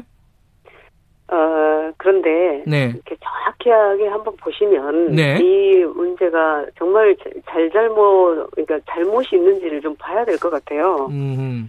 그리고 지금 뭐. 이 조사가 이루어지고 있기 때문에 네. 사실관계가 파악이 되면 네. 피, 어, 책임질 부분은 책임지겠다고 했으니 네. 어, 이 수사 결과에 따라서 추장관이 책임지면 되는 일이라고 저는 보여지고요. 네. 그리고 이제 검찰이 수사에 집중할 수 있게 해주는 것이 도리이다. 음. 그래서 정치는 음, 잠깐 음, 기다리는 게 맞다라고 보여지고요. 음. 저는 이제 특임 검사나 특검 요청하는 것은 네. 어, 지금 검찰 수사 능력을 좀 우롱하지 않, 우롱하고 있는 것 아니냐 이런 음. 생각이 들고, 그리고 어, 윤석열 총장 검찰 살아있는 뭐 권력의 칼대는 총장이기 네. 때문에 수사를 허투루 하지 않을 것이라고 믿고요. 네. 어 그리고 더 중요한 것은 지금 코로나 국난에 불필요한 정쟁 만드는 것은 좀 지양해야 되겠다. 음. 그리고 여야 합심으로 또 국난 극복에 힘 쏟아야 할 이 골든 타임에 어 이게 정치권이 나서서 이걸 비판하고 어 뭔가 정쟁을 만들어 나가는 모습을 국민들께 음. 보이는 것도 저는 적절하지 않다라고 보여집니다. 근데 이제 그 수사 관련 수사가 지금 수사가 핵심이라고 말씀하신 거잖아요. 정쟁보다는 수사로 일단 시시비비를 가리자 이런 네네. 말씀이신데 네네. 수사가 동부지검에서 지금 구 개월 거의 팔 개월 넘어서까지 지금 진행이 되고 있는데. 네. 이게 그렇게 어려운 수사냐, 과연. 어, 그래가지고, 이, 예를 들어, 추미애 법무부 장관 인사를 통해서 수사를 사실상 좀, 어, 방해한 건 아니냐, 이런 의혹도 지금 제기한 쪽이 있고요. 이런 부분은 어떻게 생각하십니까? 어, 의혹은 의혹일 뿐이라고 생각이 듭니다. 예. 그리고 이제 밝혀질 때까지, 예. 어, 이 수사가 제대로 될 수 있게만 우리가 좀 집중해주는 게, 집중할 음. 수 있도록 해주는 것이 맞는 방향이라고 생각이 들고요. 예. 어, 저는 항상 그렇습니다. 어떤 일이 발생이 되면, 네. 어, 사실관계를 파악하지 않고, 네. 어, 넘겨짚고 이야기하거나, 또 추측해서 이야기하거나, 이런 네. 것들은 모두, 어, 이, 이, 좀 문제가 있다고 보고요. 네. 정쟁의 대상을 만드는 어떤 저희가 있다 이렇게 판단이 음, 됩니다. 네. 네. 어 지금 아까 이태규 국민의당 최고위원이 장관이 스스로 직무 배제를 요청을 해라 수사의 공정성을 담보하기 위해서 이 부분은 어떻게 생각하십니까? 어 지금 수사를 하고 있는 와중에 예. 그것도 수사 방해를 하고 있다고 보여지고요. 음. 그냥 차분하게 기다리면 될 일이고 네. 어 책임지 음, 책임질 일이 있으면 책임지면 될 일이라고 음. 생각합니다. 그... 어떤 말도 지금은 음, 음. 네 이게 부적절하다고 생각이 듭니다. 예 하나만 더 여쭤보면요 관련된 얘기. 그 지금 보좌관이 휴가 관련해서 문의든지 청탁이든지 어쨌든 전화를 했다라는 의혹이 나오고. 어, 김남국 의원도 전화를 한 것 같다 이런 식으로 얘기를 했잖아요. 그리고 이제 어, 자대 배치 관련해서도 어, 그 부모가 전화를 했다, 아, 전화를 했다 이런 얘기가 있고 가족이 전화를 했다 얘기가 있고 그리고 통역병 관련해서도 당 대표실에서 문의를 했다. 만약에 이런 일이 사실이라면 책임을 져야 된다고 보십니까? 그런데 그 문의 내용이 무엇이냐에 따라서 또 다를 것 같아요. 음. 네, 근데 정확한 사실이 아직 잘 파악되지 않았기 때문에 예. 그것 또한 이야기하는 것은 예, 수사에 어떤 말씀하신 것처럼 가이드라인이나 이런 것들을 주는 것 아니냐. 근데 예. 보좌관이 어떤 내용으로 무엇을 어, 예, 물었으며 전화를 했다는 그 자체만으로 어, 아. 뭘 할 수 있나는 잘 모르겠습니다. 아니 근데 그게 청취자분들도 그 얘기를 많이 아니 당대표실에서 왜 아들 대표 아들 문제로 전화를 하냐. 이건 사생활인데. 이거는 어떤 식으로든지 전화를 했다면 부적절한 거 아니냐 이런 얘기들을 많이 물어보시거든요. 어떻습니까? 음, 전화를 했다는 것만으로는 뭐 이렇게 문제 삼을 건 아닌 것 같고요. 그래요? 아, 아들 일인데 대표 일이 아니라 어떤 내용으로 물어봤는지 정확하게 파악을 해보겠습니다. 해야 될 것 같습니다. 예. 네. 알겠습니다. 이건 좀 기다려야 된다 이런 입장이신 네, 거고요. 네, 맞습니다. 예. 지금은 이제 정치는 잠깐 물러나서 그러니까 음. 검찰이 수사에 집중할 수 있게 하는 게 도리다. 예. 예, 이렇게 생각합니다. 알겠습니다. 이 예. 얘기는 여기까지만 괴롭히고요. 다른 얘기 좀 해볼게요. 네. 시월 삼일 개천절 보수단체 집회 칠십 개 넘게 지금 신고가 들어갔다는 거예요? 네. 이거 어떻게 해야 된다고 보세요? 저는 집회가 아닌 예. 이것은 바이오 테러다. 이렇게 바이오 테러. 말씀 주, 예, 말씀드리고 음. 싶고요. 예. 전 국민을 대상으로 한 테러 행위고요. 심지어 예. 그 역학조사를 방해, 방해하기 위해서 네. 어, 휴대폰까지 뭐 꺼놓으라는 지시가 있었다고 하는데 네. 예, 이런 상황이기 때문에 테러에 준해서 반, 바, 그러니까 대, 대응 방안은 준비를 사전에 검토해야 된다고 보고요. 어, 어 정말 그 사회적 거리두기를 이렇게 국민들께서 음. 함께 하고 있는 상황에서 네. 예, 집회를 해야 되는지 집회를 어, 뭐, 무엇을 위한 집회인지도 어, 다시 한번 봐야 될 것 같고요. 네. 또 기본권 또 어, 즉 국민 안전보다 앞서는 것은 없고 네. 더구나 개천절은 그 코로나십구의 전국 확산 가능성이 높은 이제 추석 어, 연휴와 다 있어요. 네. 그래서 그 위험성은 어, 상상만 해도 어, 정말 예, 그 상상을 초월하는 얘기라고 보여지는데 네. 어, 이건 아니라고 봅니다. 그리고 본질적으로 민통성은 그 연천 인근 북한에 포탄 유도했던 그 대북 전단 살포와 마찬가지인 네. 또 국민 생명 위협하는 국민 생명을 위협하는 행위다. 네. 그리고 저는 자유는 집회의 자유를 포함해서 자유는 무제한적인 것이 아닙니다. 음흠. 국가 안전 보장, 또 질서 유지 음, 또는 그, 그 공공 복리를 위해 필요할 때는 국가가 법률로서 네. 자유를 제한할 수 있다라는 것이 또 대법원 판례기도 하고요. 예. 그래서 이번 개천절 대규모 집회는 음, 정말 하지 말아야 되는 음. 어떤 테러 행위다라고 다시 한번 말씀드립니다. 예, 경제 전문가시니까 짧게 요거는 어, 궁금한 사람들이 많을 테니까 한번 여쭤볼게요. 그 정책형 뉴딜 펀드 만든다고 했잖아요, 정부가. 네네. 네. 이게 이제 나쁘게 약간 부정적인 뉘앙스로 하면 관제 펀드 이렇게 많이 부르잖아요.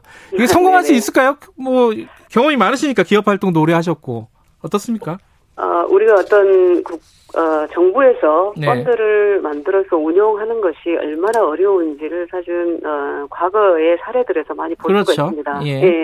그렇기 때문에 어, 더 어, 이 고도의 전문가 그룹도 필요하다라고 제가 말씀을 드렸었고 네. 또 정부와 기업이 하나의 전략 전략 도출이 좀 필요하다. 음. 이제 펀드 같은 경우는 기본적으로 수익을 내는 목 목적이므로요. 네. 어, 정부와 기업이 가장 효과적인 수익 전략을 도출할 필요가 있는데, 네. 예, 그러려면 어 어쨌든 시, 시장의 어떤 쓴소리를 어 가감 없이 들어야 되고 달게 들어야 되고, 음흠. 어 이것이 제도적으로 수렴할 어떤 레드팀이 필요하다 이런 음. 이야기를 제가 그 최고위원 어, 공개 발언에서도 예. 어, 주의를 환기를 했고, 예. 어 잘못하면 그 관료주의적 사고가요.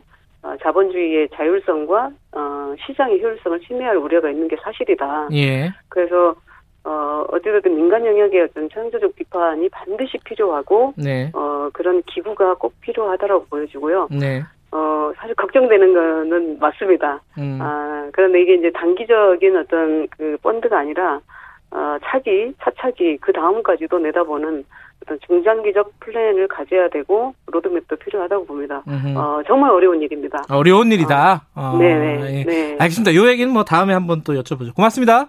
네, 감사합니다. 더불어민주당 양향자 최고위원이었습니다. 공정하고 깊이 있게 오늘 하루 이슈의 중심.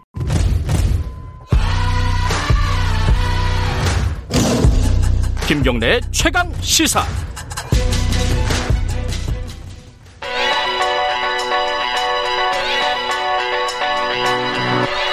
최강 시사 김수민의 눈. 김수민의 눈 김수민 평론가 나와 계십니다. 안녕하세요. 네, 안녕하세요. 정홍이들 현장 복귀 오늘 지금 하고 있다고 하고요. 네. 어, 근데 이제 좀 내부적으로는 교통 정리가 아직은 좀 명확하게 안 된 것 같아요. 전공의 내부에서도 네. 반발이 있고 특히 네. 의대생들이 지금 국가고시를 거부를 하고 있기 때문에 네. 강경투쟁 여진이 계속되고 있는 것 같은데요. 네.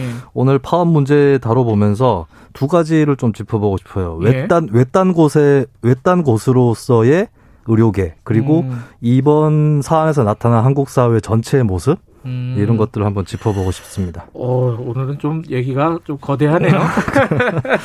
일단은 의사들에 대한 일종의 선입견이 있어요, 국민들이. 네. 아니, 잘 먹고 잘 사는 사람들은 아니냐. 뭐, 거기에서 벌어진 여러 가지 시각들이 있죠. 네. 음. 근데 이 강경투쟁이라는 게 꼭 뭐, 살기 어려운 사람들만 한다. 이렇게 편견을 가질 일은 아닌 것 같아요. 음. 저 같은 경우는 전투경찰 복무를 했었기 때문에. 아, 전경에 하셨어요? 몇 어. 번의 이제 시위를 경험을 해봤는데, 예. 중년 여성분들이 벽돌을 던지는 시위가 있었거든요. 예. 근데 그게 생존권 투쟁이 아니라, 뭐 집값이나 이런 거 떨어진다고 이제 투쟁하시는 아, 분들이었어요. 집값이 생존권이죠, 그분들한테. 근데 이제 어느 정도 중산층에 해당하시는 분이라고 볼 수 있었거든요. 음. 어 그리고 이제 또 한편으로는 오래 투쟁한 사람들, 이른바 이제 일부 언론에서 전문 시위꾼이라고 부르는 사람들이 강경 투쟁을 할 거다 이렇게 생각을 하는데 실제로 노동운동 현장에 가보면 네. 처음 투쟁하시는 분들이 더 강경한 경우가 더 많습니다. 쌓인 거에 비해서 그동안의 경험은 별로 음. 없는 편인 거고요. 네. 그러다 보니까 이제 이번에 의사들 그 파업에서도 한치라도 밀리면 진다. 음. 이런 의식들이 많이 보이는 것이죠. 음. 근데 이게 사실은 여야 정치권에서도 이런 모습이 많이 보이는 거거든요. 맞아요. 예, 네. 그렇다면은 이제 글쎄요. 그 이렇게 전문 직종으로서 좀 투쟁 경험이 많이 없었던 사람이라면 더더군다나 그런 경로로 가기 쉽다라고 하는 것이죠. 아까 그 외딴 곳으로서의 의료계, 그러니까 이쪽 그 의사들이 사실은 굉장히 좀 폐쇄된 집단이잖아요, 그렇죠? 네, 아직까지는 뭐 그렇다고 볼 수가 있겠고, 예. 어, 대학교를 다녀본 사람들도 예. 같은 학교에 의대가 있더라도 의학과 학생을 만나봤다 이런 사람들이 그렇게 많지는 않을 거예요. 맞아요. 예, 제 음. 경험에서도 학교 대항 스포츠 시합이라든가 이럴 때 한 번씩 보는 사람들인데. 어, 이 정치를 꽤 오래 한 사람들하고 또 비교를 하자면 이런 사람들도 내부만 단속되면 된다. 음. 뭐 갑자기 생뚱맞은 변명을 한다거나 이런 경우가 있지 않습니까? 네. 정치한 사람도 그런데 경험이 부족하거나 폐쇄적인 경험을 한 집단은 더 말할 나위가 없는 셈이죠. 음. 그리고 이제 또 의료인들 같은 경우는 양성 과정에서 사회적으로는 좀 고립되어 있는데 같은 직종에 있는 사람들하고 굉장히 오랜 시간을 보내는 거거든요. 네. 내부 결속력하고 외부와의 소통이 반비례해서 나타나는 거죠. 네. 이런 경우는 이제 바깥과의 어떤 격차가 벌어져도 행동으로 바로 대응하기가 어렵다라고 하는 것이죠. 이제 이번 사태를 보면은 처음에 의협이 좀 주도를 했었고, 그 다음에 네. 전공의협회, 그 다음에 의대생 이렇게 그러니까 젊은 쪽으로 계속 그 뭐랄까 투쟁의 강도가 높아지는 분위기였어요. 이건 왜 그랬을까요? 일단은 의료계 전반에서는 의사를 증원하면 본인들의 어떤 영업에 네. 그 활동에 어떤 영향을 끼친다. 경쟁자가 늘어난다 이런 의식이 있는 것이죠. 그건 뭐 물론 상식적인 생각이죠, 사실은. 네, 물론 이 영향에 대해서는 과장되었다라고 하는 지적도 음. 있다는 걸 전제를 하고요. 네. 근데 같은 영향일지라도 젊은 의사들이나 예비 의사들이 더 큰 압력을 느낀다라고 하는 겁니다. 또 왜 그래요? 네. 증원을 하더라도 시간이 십오 년, 이십 년쯤 걸릴 텐데. 아, 그, 그 사람들이 의사가 되려면. 네, 근데 네. 이십, 삼십 대인 사람이 그때 사십, 오십 대잖아요. 근데 아. 한국 사회의 구조와 문화가 젊어서 고생하고 사십, 오십 대쯤에 한창 벌어야 됩니다. 네. 왜 우리는 그렇게 피해를 입어야 하지라고 아. 하는 그런 의식이 생겨나는데 지금까지 본인들이 쏟아왔던 비용이라든지 그런 것들을 감안하면 사실 노동 조건은 옛날보다는 조금 나아졌는데 그래도 주 팔십 시간 또 안 지켜진다 이런 얘기들도 있을 정도였고 아, 전공, 전공의들이 힘들게 살죠 전공의들이. 예, 그리고 네. 뭐 의대의 어떤 그 등록금도 비싼데다가 입시 과정은 과거보다 더 치열했었던 거 이런 것들이 이제 종합적으로 좀 감안이 된다면은 이제 피해 의식이 더 크다라고 볼 수 있겠고, 근데 이게 보면은 어, 두 가지가 저는 맞물려 있다고 보는 게 예. 이번에 이제 젊은 의사들이나 예비 의사들의 강경 투쟁이 본인들이 기성세대보다 불리하다는 예. 그 객관적 조건이 있는 동시에 다른 계층보다는 그래도 명백하게 기회가 보장되어 있는 직종이고 예. 또 단결하기 쉬운 직종이라는 거죠. 예. 이런 유불리 조건이 좀 엇갈리는 차원에서 하하. 일어났다라고 볼 수 있겠습니다. 그래서 이게 상황이 사안이 좀 복잡한 사안이 되는 거죠. 네. 다른 어. 비슷한 이십 대, 뭐 삼십 대 초반 요 언저리의 그 또래 집단에서는 네. 요번 상황을 어떻게 받아들일까요? 일단 뭐 자세하게 여론조사 내용 말씀드리기는 좀 시간 관계상 네. 어려울 텐데 이십, 삼십 대가 전체의 어떤 파업 공감도에 비해서 더 공감하는 건 아니다. 아, 비슷하다? 마차, 마찬가지로 비공감이 음. 좀 높다라는 그런 지표가 나오긴 했어요. 예. 이게 이십 대가 묶이는 이슈가 있고 갈라지는 이슈가 있는데 예. 인천국제공사 정규직화 논란이 있었잖아요. 예예. 이때도 갈라졌습니다. 아하. 한쪽은 내가 시험 차가지고 정규직 되려고 하는데 라는 음. 사람들이 있고 한쪽에서는 네. 나는 비정규직인데 이런 위험들이 있다라고 음. 하는 것이 있는 것처럼 이 이슈에서도 좀 의사들에게 감정이입하기 쉬운 사람들이 이십 대 사이에서도 많지는 않았을 거다라는 예. 거죠. 근데 중요한 거는 앞으로 앞으로 여러 이슈에서 지금까지 몇몇 이슈에서도 그랬듯이 네. 이십 대가 변화에 저항하는 태도를 가질 수 있다는 겁니다. 왜냐하면 음. 그 변화를 통해서 자신의 삶이 위협받을 수 있다라고 하는 음. 그게 호황기도 아니고 불황기이기 때문에 네. 더 강력할 수 있다라는 것을 이번 의사 파업에서도 좀 느껴볼 필요가 있죠. 여러 가지 시사점을 주는 사안이었어요. 아직 끝난 것도 아니고요. 네. 예, 여기까지만 듣죠. 고맙습니다. 예, 감사합니다. 김수민의 눈이었습니다. 김경래 최강시사 이 분 여기까지고요. 잠시 후 삼 부에서 뵙겠습니다. 일부 지역국에서는 해당 지역 방송 보내드립니다.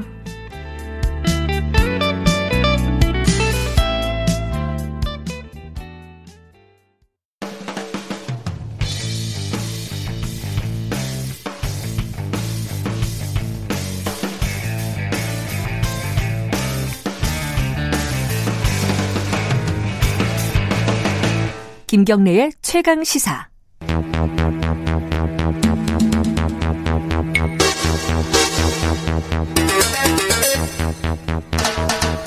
사건의 이면을 들여다보고 깊이 있게 파헤쳐보는 시간입니다. 추적 이십 분, 오늘도 어김없이 두 분 나와 계십니다. 박지훈 변호사님, 안녕하세요. 네, 안녕하세요. 박지훈입니다. 그리고 한겨레신문 김한 기자님, 안녕하세요. 네, 안녕하세요.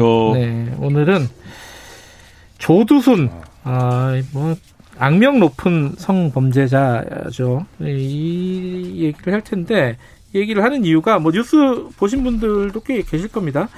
출소가 한 백 일? 네. 그죠? 백 일도 안 남았죠, 이제. 네, 며칠 지났으니까. 굉장히 빠른 것 같아요. 제가 이 무렵에 기자를 시작했는데. 이게 사건이 이천팔 년 십이월이죠. 아, 네네. 아, 이 무렵에 시작하셨어요? 네네. 굉장히 오래 하신 네. 것 같은데 그렇진 않군요. 네. 네, 당시에 이제 여덟 살 아이를 성폭행하고 네. 뭐 너무 끔찍한 범죄여서 사실 방송에서 옮기기 힘들 정도의 아, 진짜 끔찍했어요. 네, 장애를 갖게 네. 만들었던 사건인데요. 그러니까 조두순 사건입니다. 네. 근데 당시에 이 사건의 처리를 지금 보면 이해가 안 가는 구석이 굉장히 많아요. 어떤 부분이요? 당시 검사가 성폭력 방지 특별법이 아니라 일반 형법을 적용해 기소를 했어요. 그래서 지금 십이 년형을 최종적으로 받았고 오는 십이월 십삼일에 출소를 하게 되는 건데요. 예. 이제 백 일 남짓밖에 안 예. 남은 그런 상황. 잠깐만요. 예. 네. 성폭력 특별법이 아니라 일반 형법을 적용했다. 자, 변호사님의 도움이 조금 필요합니다. 조금 법이 이후에 많이 이름이 바뀌었어요. 성폭, 예. 성폭력 범죄 처벌 특례법 등으로 이름 바뀌었는데 그 당시에는 네. 성폭력 특별 방지법 뭐 이런 걸로 돼 있었는데 네. 이게 대상 객체에 따라서 이 법을 달리합니다. 피해자? 성, 예, 네. 성인이 대상이 되면 형법이 적용되고 네. 아동이 되면 뭐 다른 법, 아동 청소년, 네. 뭐 청소년이면 네. 그리고 아이면 십삼 세 미만자면 성폭법 같은 게 적용이 돼야 되는데 뭐 그걸 좀 착각을 좀 한 것 같아요. 아니면 뭐 다른 어떤 이유에 의해서 형법을 적용시켰고. 더 문제가 있죠. 그보다 더 문제는 예. 주치 감경을 시켜준 겁니다. 음, 심신미약. 예, 심신미약 감경을 시켜서 사실은 지금 기준으로 된다면요. 제가 뭐 단언할 수는 없지만 네. 최소한 한 삼십 년 이상 나올 것 같거든요. 이십 년 이상. 지금 음. 현재 기준이라면요. 아, 그래요? 또 저는 가능하다고 봅니다. 음. 근데 그때 지금 주치 감경하고 형법을 적용한 결과 십이 년형이 선고가 된 겁니다. 십이 년. 네. 이천팔 년이니까 이제 딱 이십, 십이 년이 된 거죠. 그렇죠. 십이 년형이 네. 선고됐고, 그래서 좀 아쉬운 부분이 그런 부분이고요. 네. 그렇기 때문에 좀 생각보다 빨리 지금 조두순이가 출소하는 상황이 된 것입니다. 근데 아까 이제 김한 기자가 네. 성폭력 방, 방지법이요? 네, 성폭력 방지특별법, 당시 법이요. 네. 그 법이 아니라 일반 형법이 적용이 됐다는 게 문제라고 했는데 그러면은 형량이 더 낮아진 거예요? 그것 때문에? 그러니까 뭐 그렇다고 단언할 수는 없지만 단언할 어쨌든 수는 없지만. 예, 음. 그 적용해야 되는 법리가 달랐다라는 음. 그러니까 이 사건이 어, 많은 이제 여성학자들이나 이 그 성폭력 관련된 문제를 네. 하는 활동가들이 어떻게 지적을 하냐면 성폭력 그 가해자의 어떤 전형적인 전형을 만들어낸 판결이다 이렇게 얘기하시는 분들도 있거든요. 어, 그게 뭐냐면 무슨 뜻이에요? 그러니까 법리를 피해가고. 그 다음에 음. 자기가 한 행위에 대해서는 심신미약을 주장하고, 음. 그리고, 어, 그 과정에서는 계속 뭐 재판 과정에서는 반성을 한다. 뭐 이렇게. 음. 그러니까 사실 조두순이 굉장히 다양한 얼굴을 보여줬었는데, 네. 그런 형태로 재판을 끌어가서 결국엔, 어, 일반인의 법감정에서는 조금 이해하기 힘든 형량, 그 당시에도 굉장히 비판이 있었던 걸로 기억하는데, 네. 십이 년형을 받은 거고, 이게 조두순 사건 같은 경우 이 형량이 어느 정도로 문제가 됐냐면, 형기를 살고 있는 중, 중간중간에도 계속 화제가, 되, 이슈가 됐을 정도였어요. 그러니까 조두순이 이제 오 년밖에 안 남았다. 아, 아 맞아요, 네. 맞아요. 네, 조두순이 이제 삼 년밖에 네, 안 남았다. 네. 그러니까 사실 우리가 어떤 잔혹범죄도 그런 그런 예는 많지가 않은데 그 정도로 이게 굉장히 형량이 어, 국민들의 법감정과는 좀 맞지 않은 형량이었다. 음. 예컨대 이래 돼 있습니다. 피해자에 따라서 이 간간 강간 성범죄를 예. 기준으로 봤을 때 성인이면 삼 년 이상이 되고요. 예. 아동 청소년이면 오 년 이상이 되고 예. 십삼 세 미만자면 칠 년 이상이 됩니다. 음. 그러니까 형량 법정형이 다르죠. 뭐 그때하고 조금 차이는 지금 있지만 현재 기준으로 예. 봤을 때 그래서 만약에 이 아이이기 때문에 십삼 세 미만자로 적용했다면 사형, 무기 칠 년 이상의 징역에 처할 수 있는 범죄거든요. 음. 강간치상죄였어요. 그때는 네. 상해까지 했기 때문에 상당히 중한 범죄인데 이 법 적용을 조금 뭐 미스했던 부분, 실수했던 음. 부분, 실수 아니면 그건 뭐 모르겠습니다. 뭐 검사가 그 검사가 기소 독점을 하고 있기 때문에 그 부분은 검사 잘못인지는 알 수는 없지만 어쨌든간에 그 부분하고 주치 강경이 합쳐졌기 때문에 저는 사실은 이 얘기를 좀 예, 하면 좀 그런데 터무니없는 형량이 나온 겁니다. 음. 사실은 그때 당시 기준으로 봐도 그때도 좀 터무니없고요. 예. 지금 기준으로 보면 아주 터무니없고요. 예. 다만 이제 그런 일 때문에 성폭력 특별법도 생겼고요. 예. 주치 감경 제도가 폐지됐어요. 특히 성범죄 같은 경우. 그게 일반 이 사건 때문인 거죠? 이 사건 때문입니다. 아. 일반 범죄는 아직 있지만 예. 성범죄 같은 경우는 주치 감경하지 않도록 돼 있습니다. 그래서 그만큼 사회적으로 문제가 됐고 논란이 됐던 사건이죠. 음. 이게 저도 기억이 나는데 이 피해 아동이 그때 당시에 여덟 살이었거든요. 아, 진짜? 여덟 살이었는데 그때만 해도 어, 이 사건을 나영이 사건이라고 불렀어요. 네, 그렇죠. 이게 나영이라는 이름이 가명이긴 한데 네. 어쨌든 피해자를 지칭하는 이름으로 사건을 네. 네이밍을 했었단 네. 말이에요. 근데 그렇죠. 이 사건 때 그 얘기가 되게 많아요. 왜 피해자 이름을 네. 자꾸 나오게 하냐. 가명이라도. 네, 네. 그래서 조두순 사건이라 부르자. 네. 그, 그 뒤에 다 바뀌었죠. 그게. 그러니까 이게 어쨌든 성범죄 사건의 굉장히 중요한 분기점이 됐던 사건인데 그래서 당시에 네. 뭐 지금도 똑같이 근데 얘기가 되고 있는 겁니다. 뭐 양형이 너무 낮다든지 네. 아니면 여러 가지 이유로 가해자 중심으로 법리가 좀 미온적인 건 아니냐 이런 네. 비판. 그리고 말씀하신 대로 언론이나 이런 데서 성범죄 사건을 부르면서 피해자 이름을 호명하는 방식의 문제 뭐 이런 음. 것들이 종합적으로 당시에 지적이 됐었고 근데 지금 십이 년의 세월이 흘러서 생각을 해보면 그때 굉장히 이 사건이 그 뜨거운 이슈였고 했는데 네. 당시에 어, 왜 이 성범죄 관련된 법제라든지 이런 것들을 지금 수준으로 정비하지 못했는가. 그 십이 년 음. 사이에도 굉장히 끔찍한 성범죄들이 여러 건 있지 않았습니까? 그렇죠. 네, 그때마다 음. 또 이렇게 그 사법 체계에 대한 논란이 있었는데 네. 아, 이게 왜 당시에 이렇게 좀 그 시대적 요구를 반영하지 못했나 이런 생각이 좀 듭니다.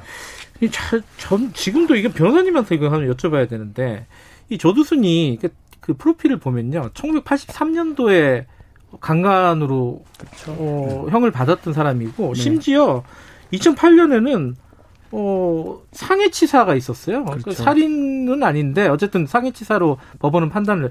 그런 사람이 이런 성, 끔찍한 성범죄를 저질렀는데 왜 그런 것들은 양형의 반영이 제대로 안 됐을까? 그렇죠. 아쉬운 부분이에요. 지금 어. 같으면 이 정도까지는 안 됐지만 예. 동종범죄 같은 경우는 사실 반영을 하는 거거든요. 예. 어쨌든 간에 시간이 꽤 지났지만 천구백팔십삼 년도에 동종범죄가 좀 있었다 그러면 예. 그것이 반영이 돼야 되고 특히 아동에 대한 그 성범죄잖아요. 예. 뭐 씻을 수 없는 뭐 상처를 준 그런, 장애를 계속 갖게 그렇죠. 됐구나. 그런 거라면 좀 재판부에서 그런 것들을 좀 봤으면 하는데 계속 얘기를 드리지만 음. 아쉬운 부분이 있는 알겠습니다. 판결이었습니다. 당시 상황은 그런데 지금 이제 출소가 삼 개월밖에 안 남았어요. 근데 들어가기 전에 조두순이 그런 얘기를 했다는 보도가 있었습니다. 교도소에서 운동 열심히 하고 나올 테니까 아, 두고 보자. 제가 욕을 할 뻔했는데.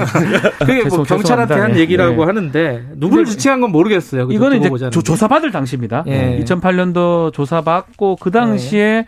교도소에서 열심히 운동하고 나올 테니까 그때 보자라는 말을 했어요. 네. 어처구니 없는 이런 음. 얘기를 한 거잖아요. 사실은 가장 두려운 사람이 누구겠습니까? 피해자, 나영이거든요. 나영이. 예, 피해자와 피해자, 피해자 부모님들. 예. 사실은 씻을 수 없는 상처를 줬는데 이 사람이 올 연말에 나와가지고 십이월 때 나와서 그 옆에 있다는 것 자체, 한국 안에 있다는 것 자체도 음. 얼마나 불안하겠습니까? 근데 더더군다나 그때 이런 말을 했다라는 거예요. 네. 이런 말을 했는 것도 있는데도 형이 조금 약했다. 참 그렇습니다. 근데 이제 과거에 그래서 이제 나오게 됐는데 그럼 앞으로가 문제예요. 그렇죠. 일단은 네. 뭐 재심은 안 된다. 당연히 네. 일사부재리 뭐 이런 것 때문에 네. 법리적으로는 안 된다. 안, 안 되는데. 이제 조두순을 어떻게 이제 관리를 할 것이냐. 네.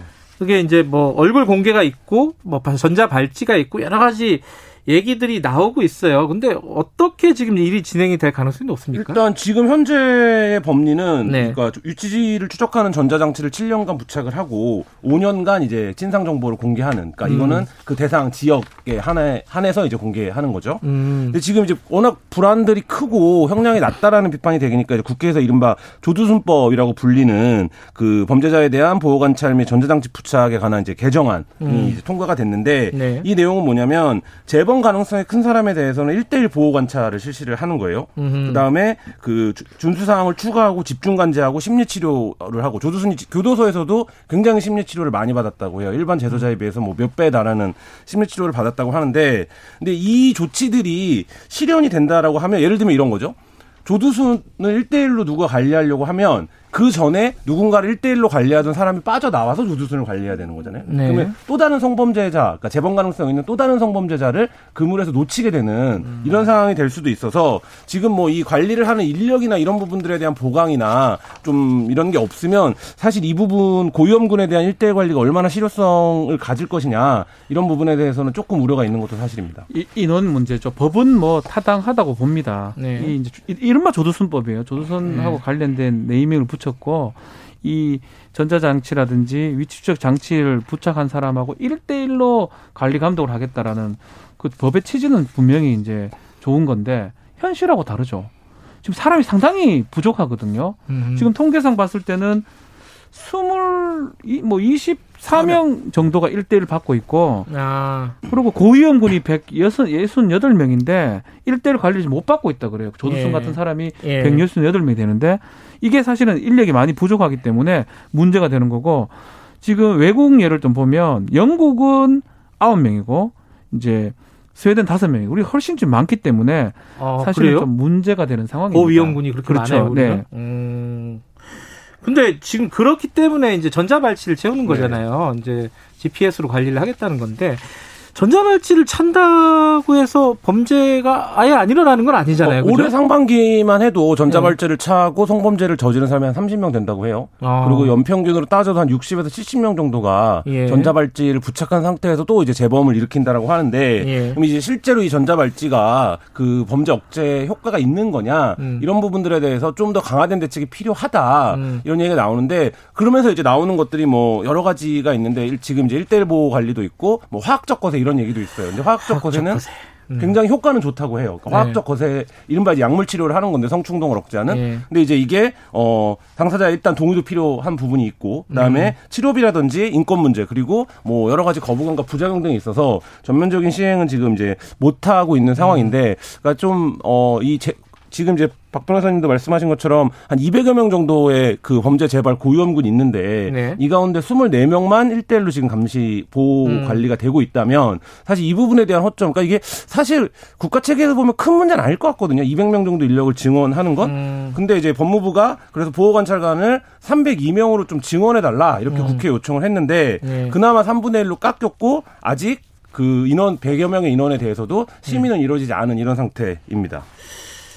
그 이수정 교수, 범죄심리학과 네. 교수가 보호수용제다라는 얘기를 아이디어를 꺼냈어요. 그렇죠. 이건 뭐예요? 이 보호수용이라는 말은 뭐냐면 예. 형을 다 살고 난 이후에 사회에서 그 외적으로 네. 성범죄자 등에 대해서 이 수용하는 절차를 예컨대 보호감호제도랑 음. 유사한 측면이 있습니다. 음. 예전에 보면 뭐 절도라든지 네. 뭐 이런 것 강도 같은 걸 하고 형이 끝난 이후에도 다시 감호를 받는 경우도 이거는 이천오 년도에 없어졌죠. 네. 유연을 받고 네. 그래서 이제 그 차, 성격은 똑같습니다. 형을 받고 다시 사회에서 관리를 하는 뭐 그런 건데 음.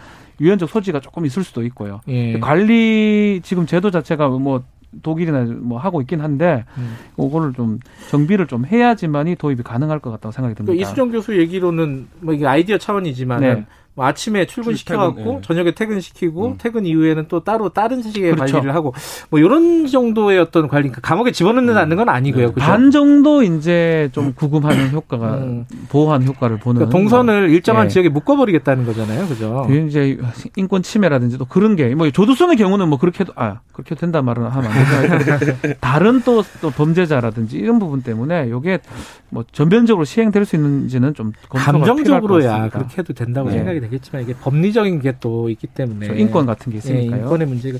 또 하나 문제가 이게 출소 후에 예컨대 그 피해자 집 근처에 살아도 이게 아무 문제가 없다면서요. 이게, 이게 가장 저는 좀 문제 같아요. 저는 뭐 다른 일반인들도 문제지만 어느 정도 어, 전자발찌 등을 통해서 통제가 가능한데 피해자 가, 근처에 가는 게 가장 문제거든요. 우리 법상으로는 한 백 미터 그 정도 음. 접근 못하게 돼 있어요. 음. 그럼 만약에 백 미터 조금 더 지나서 이백 미터, 삼백 미터 거기서는 거주를 할 수가 있게 돼 있거든요. 음. 그런 부분이 가장 문제 같아요. 옆에서 보이는 상황이 될 수도 있다. 아, 이게 상상하기 쉽지가 않거든요. 음. 그런 부분이 가장 문제가 아닌가 지금 피해자 입장에서는. 그리고 또 하나 아까 이 조두순의 얼굴이 공개된 적은 없어요. 그러니까 그렇죠. 사진은 이제 언론에 나온 적은 네. 있는데 공식적으로 공개된 적이 네네. 없잖아요. 그러면 이번에 출소가 되면 공개가 되나요? 어떻게 돼요? 그 부분도 지금 뭐 청와대 청원이 계속 올라오고 있는 부분인데 당시에는 네. 이제 신상 공개를 하는 거에 대한 법률이 없었기 때문에 네. 공개되지 않았고 지금 나와 있는 사진은 뭐 굉장히 좀 화질이 떨어지는 사진이랑 사진, 예, 그리고 그, 예. 교도소에서 있는 씨씨티비 사진이 언론을 음. 통해서 일부 공개된 적인데 그것도 뭐 얼굴 알아볼 정도의 사진은 그렇죠. 아니었는데 네. 근데 그 부분에 대한 요구도 굉장히 하고 있을까. 예를 들면 재심도 불가능하다고 하고 거주 네. 제한도 불가능하다고 하고 뭣도 다 하다고 하면 우리가 스스로 우리를 지키기 위해서 얼굴이라도 좀 공개해달라. 이 청원이 음. 올라와서 굉장히 큰 호응을 얻었는데요. 그러니까 이 부분 자체가 어, 성범죄자들에 대한 국가의 처벌이나 이런 것들을 어, 믿지 못하겠다. 음. 이 부분을 반영하고 있는 거라서 사실 그 이제 얼굴을 공개하냐 마냐의 쟁점이 아니라 음. 그러니까 이 불안을 어떻게 할 거냐 이 음. 부분에 좀 초점이 맞춰져서 논의가 좀 진행됐으면 좋겠습니다. 현행법상으로 불가능하고요. 예. 누가 이거를 올리거나 음. 누가 영웅 이제 좀 그렇게 예. 본인이 형사 민사적 책임을 질 가능성도 있어요. 명예훼손 그리고 예. 초상권 침해. 뭐 민법 손해배상 청구를 할 수도 있죠. 조두순이가. 예, 칠사일칠님이 일대일 보호라니 그 세금은 누가 되나요? 이런 말씀하셨습니다. 이 물론 어, 안전이 중요하기 때문에 돈을 쓰는 거 자체가 문제는 아니겠지만은 또 이게 무작정 또 이런만 늘린다고 해결 전체가 해결되는 문제는 아니지 않습니까? 여러 가지로 조두순 개인의 문제가 아니라 이번을 계기로 해서 좀 어, 관련된 그 후속 관리를 어떻게 할 것인가. 진지하게 논의를 해봐야 네. 되는 상황인 것 같습니다. 여기까지 드릴게요. 고맙습니다. 감사합니다. 감사합니다. 박지훈 변호사님 그리고 한겨레신문 김한 기자였습니다. 지금 시각은 여덟 시 사십칠 분 향해 가고 있습니다.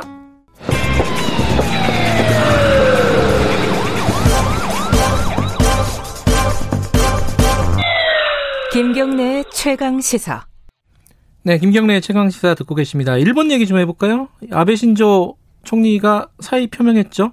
그 다음에 누가 할 것인가. 일본 코로나 상황은 어떤지, 선거 분위기는 어떤지. 게이센 여학원대 이영채 교수님 연결해 보겠습니다. 교수님 안녕하세요. 네, 안녕하세요. 우리는 지금 뭐 이 차 파동, 삼 차 파동 어쨌든 코로나가 어 조금 안정세를 지금 그나마 찾아가는 상황인데 일본은 어떻습니까? 코로나. 네, 일본도 칠월 말에서 팔월 초에는요, 약 이천 명대까지 제이 차 예. 유행이 있었고요. 예. 근데 어제는 이제 오백 명 이하로 좀 줄어들었는데, 음. 조금은 안정되어 있는 국면이지만, 그 증가의 원인은 알지만, 그 줄어든 원인은 잘 모르겠다는 게 지금도 분석인 것 같습니다. 그렇군요. 일본도 상황이 그렇게 안정적이진 않군요, 계속. 예. 지금 그, 아베 신조 총리 사의 표명했고, 이제 선거, 총재 선거를 하는 거죠, 자민당. 네, 그렇죠. 일본 같은 경우는 의원내각제이기 때문에 예. 예, 자민당 총재가 예, 수상이 되는 거죠. 음. 그래서 총재 선거 기간이 이제 예, 고시가 되는 거고 예. 어, 오늘자로 예. 예, 고시가 이루어져서 십사 일 날 투표를 하게 됩니다. 십사 일이요. 그러면 이게 당원들만 투표하는 거예요? 예, 원래는 음. 이 자민당 총재 선거는 전 당원 투표하고 그다음에 국회의원들만 음. 모여서 하는 투표가 있는데 네. 어, 이번에는 아베 수상인 건강을 이유로 중도 사퇴를 표명하고 있는 상황이기 때문에 네. 긴급 상황이라는 형태로 국회의원 플러스 지방 대표들만 일부 참여하는 아주 제한적인 투표를 하는 것 같습니다. 아, 그렇군요. 근데 원래 이시바 시게루 어, 전 자민당 간사장 이분이 뭐 유력하다 이런 얘기가 예전엔 있었는데 뭐 최근에는 스가 요시히데 관방장관이 거의 확실하다 뭐 이런 보도들이 계속 있더라고요.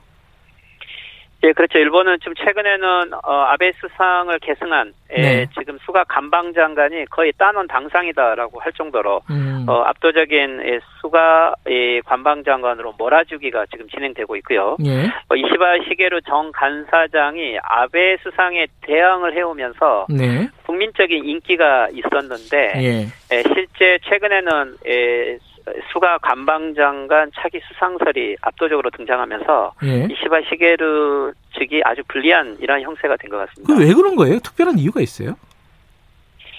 어, 일단은 지금 현재 어, 전체적인 대세를 어, 어떻게 보면 수가 관방장관이 만들어가고 있기 때문에 예. 이시바 시게루 간사장이 인기는 있지만 이 당선 가능성이 희박하다고 보이고 있기 때문에 아. 어, 실제 거기에 대해서 어, 일반 국회의원들이나 또는 당원들 표도 예, 모아지고 있지는 않은 것 같고요. 예.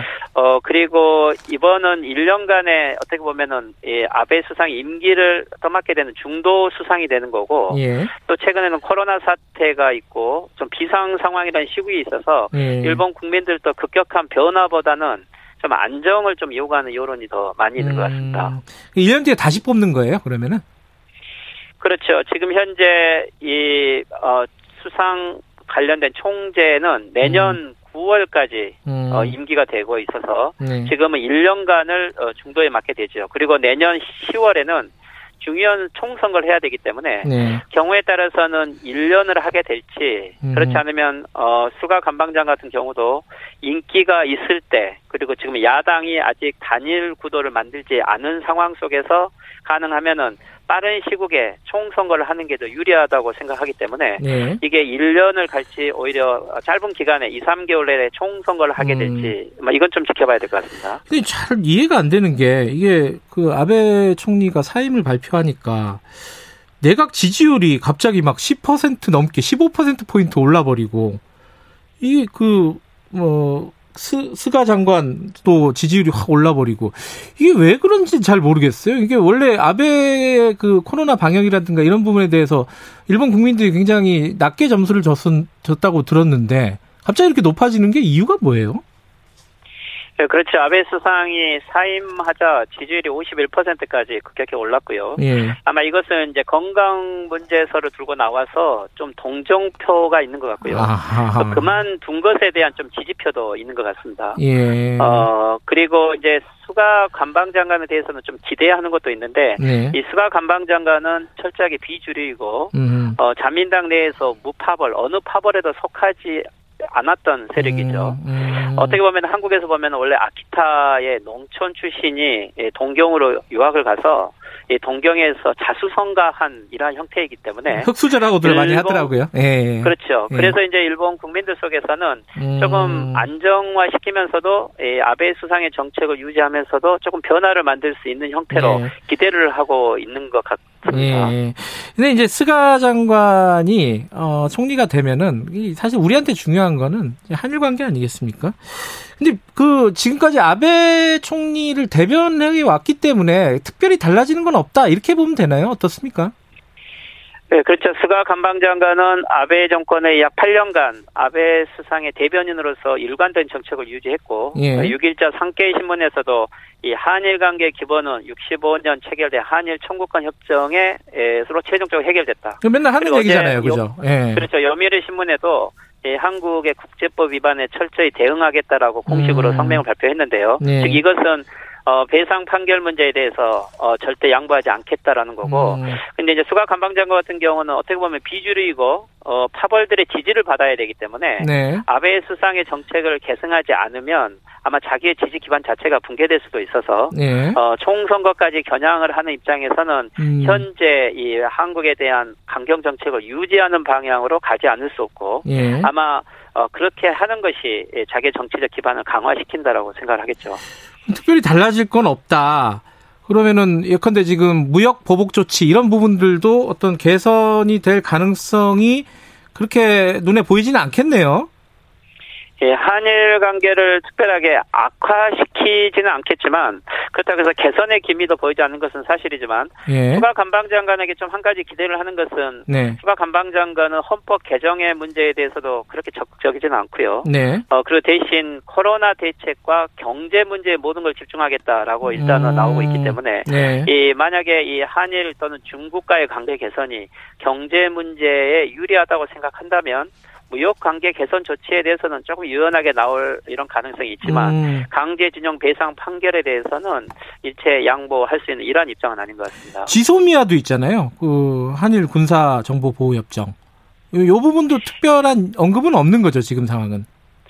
네, 그렇죠. 수가 이 관방장관이 실제 어떤 정책을 가지고 올지 아직도 좀 미지수의 인물이긴 하지만 네. 뭐 쉽게는 아베 정권의 정책을 계속 계승하겠다. 이것은 쉽게 음. 할 수 있죠. 네. 에, 어떻게 보면은 수가 이 관방장관의 새로운 체제는 제사 차 아베 내각이라고 이야기를 할 정도로 네. 실제 퇴임한 아베 수상의 영향력이 강력하게 작용할 것이고 네. 그 정책을 계속 유지한다고 일단은 봐야겠죠.